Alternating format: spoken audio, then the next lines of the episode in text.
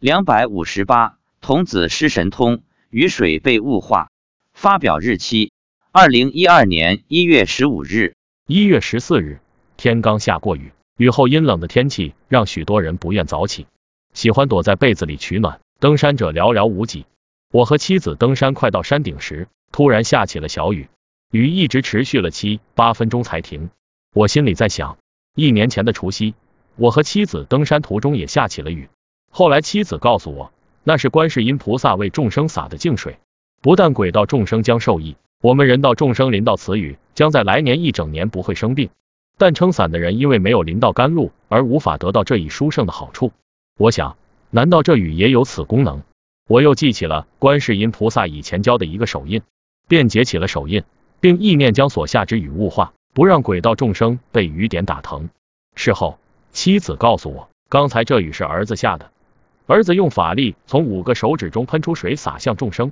他本意是要在喷水的时候将水雾化，让鬼道众生沐浴在甘露中，但没控制好，手上喷出的水没有雾化，就变成了雨水。在这种情况下，观世音菩萨跑了过来，控制了雨水，然后又教童子怎么把水变化成雾。观世音菩萨说，他本来是不来的。妻子告诉我，年前主要是普陀山周边的人会到普陀山去烧香，年后大多是外地的香客去普陀山许愿求菩萨。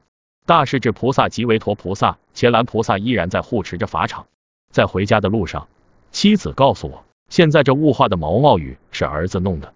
后面会下雨，一路上天空下着毛毛雨，这种雨就是那种无需打伞，但比雾稍浓一点的水珠。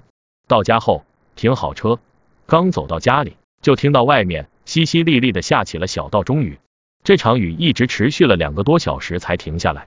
其实，在此之前，我们已经多次遇到过类似的情况，就是眼看着要下雨，但一直没下来，或者一直是非常小的很细的雨点，一到家里。雨就开始下了起来，越下越大。